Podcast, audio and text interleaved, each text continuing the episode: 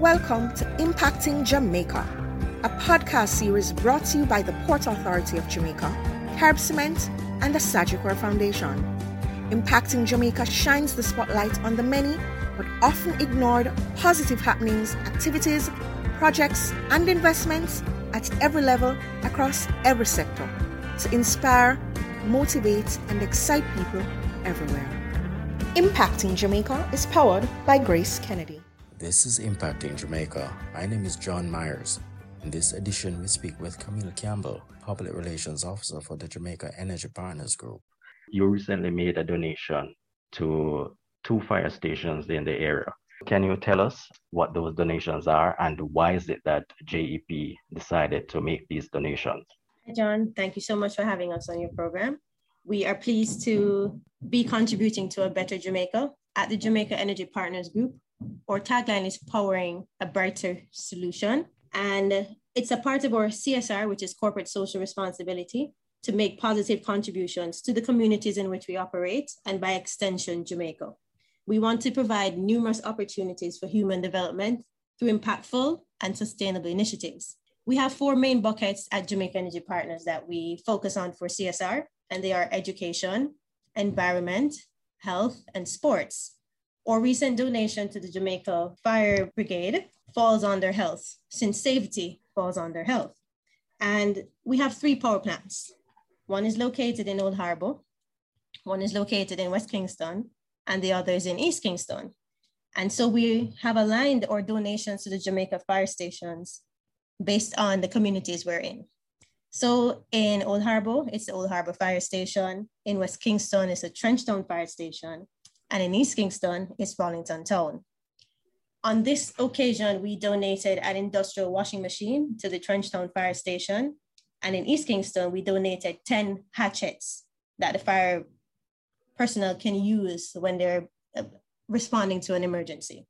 We have a long-standing relationship with the fire stations. I think it dates back to as far as 2007. And year on year, we engage in activities with them to improve their capabilities and ability to respond to emergencies. So that is what drove us in the first place. How did it come about? Is it that they approached you uh, asking for these items, or you went in and you, during your deliberations with them, you realized that these are items that they needed? Okay, so it's a little bit of both. That um, our partnership dates back to as early as 2007. So that's about 14 years of partnership with our fire stations and our communities. So on occasion, we will go in and find out what their needs are, check up on previous projects that we did. And on other occasions, they will contact us to let us know what some of their pressing needs are, just based on our relationship with them.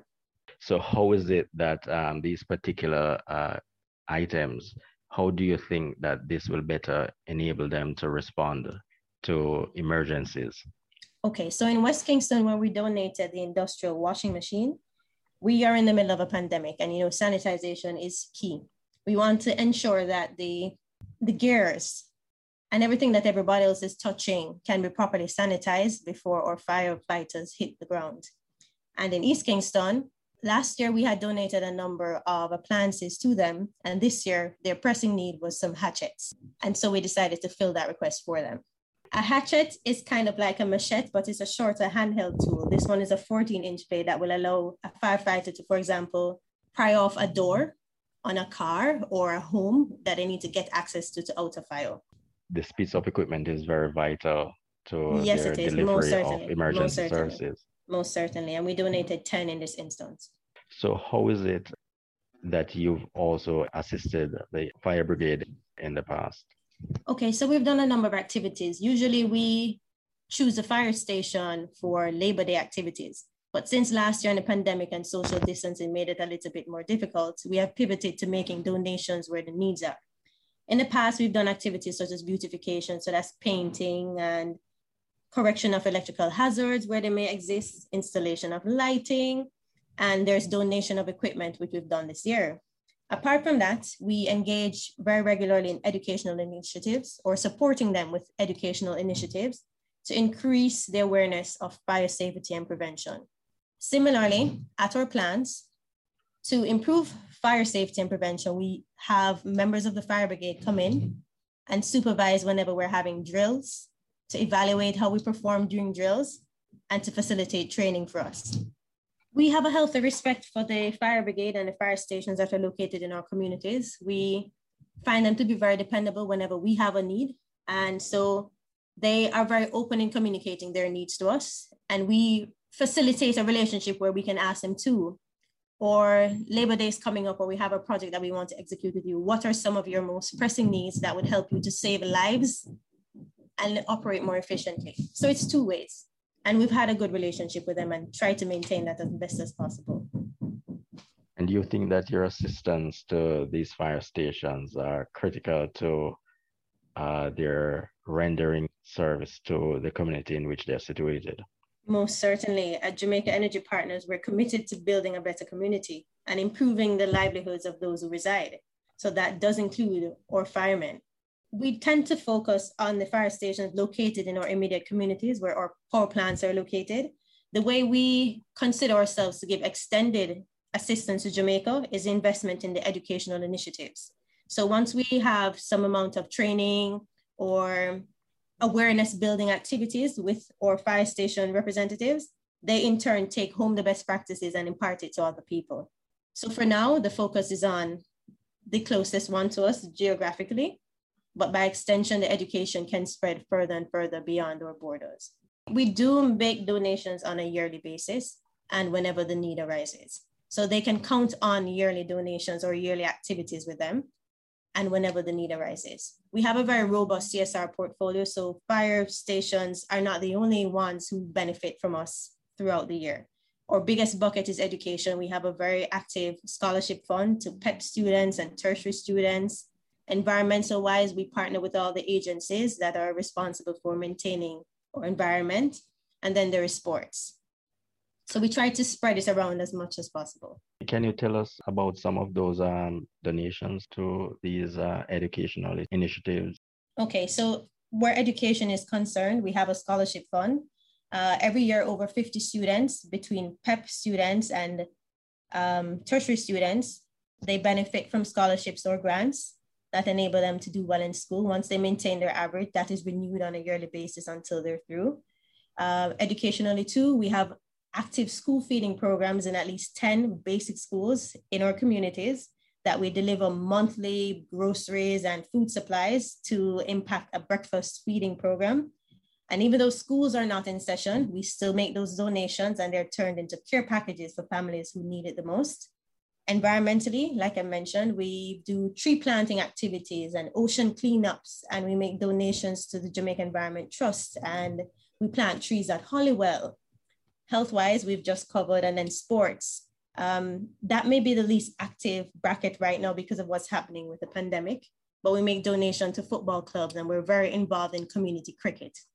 And um, your donations in terms of care packages, tell us some more about that. Okay, so on a monthly basis with the 10 schools that we're involved in doing the breakfast feeding programs, we have deliveries made of healthy foodstuff and non-perishables that can be used to make meals for the students in the mornings. We, there's a saying that empty bag can't stand up.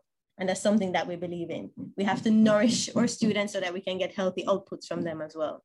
And ever since COVID impact, started impacting us in March and schools have been on and off, the breakfast program hasn't been kept alive. So instead, we still make those donations and we actively, actively go to the schools and help to package care packages so that families can pick them up and still nourish the students while they're home and doing online lessons. Because this is essential, even though they're at home, they still need uh, yes, food. of course, nutrition, of course.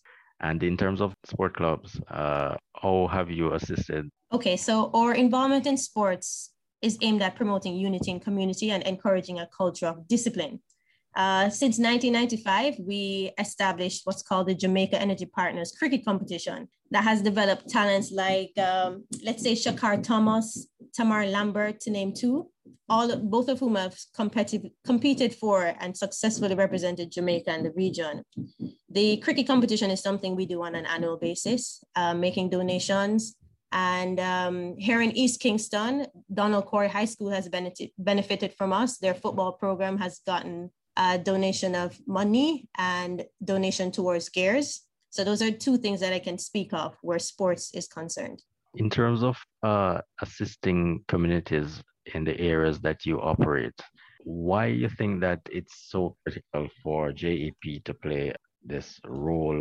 Like, like your program is named Impact in Jamaica, we believe in creating a better Jamaica. Or companies 100% Jamaican, and we believe in putting that back into our communities so that our communities and the people who live in our communities and work in our communities can go on and impact their families and Jamaica as a whole. So we think about it as a ripple effect. Each one reach one and impact another.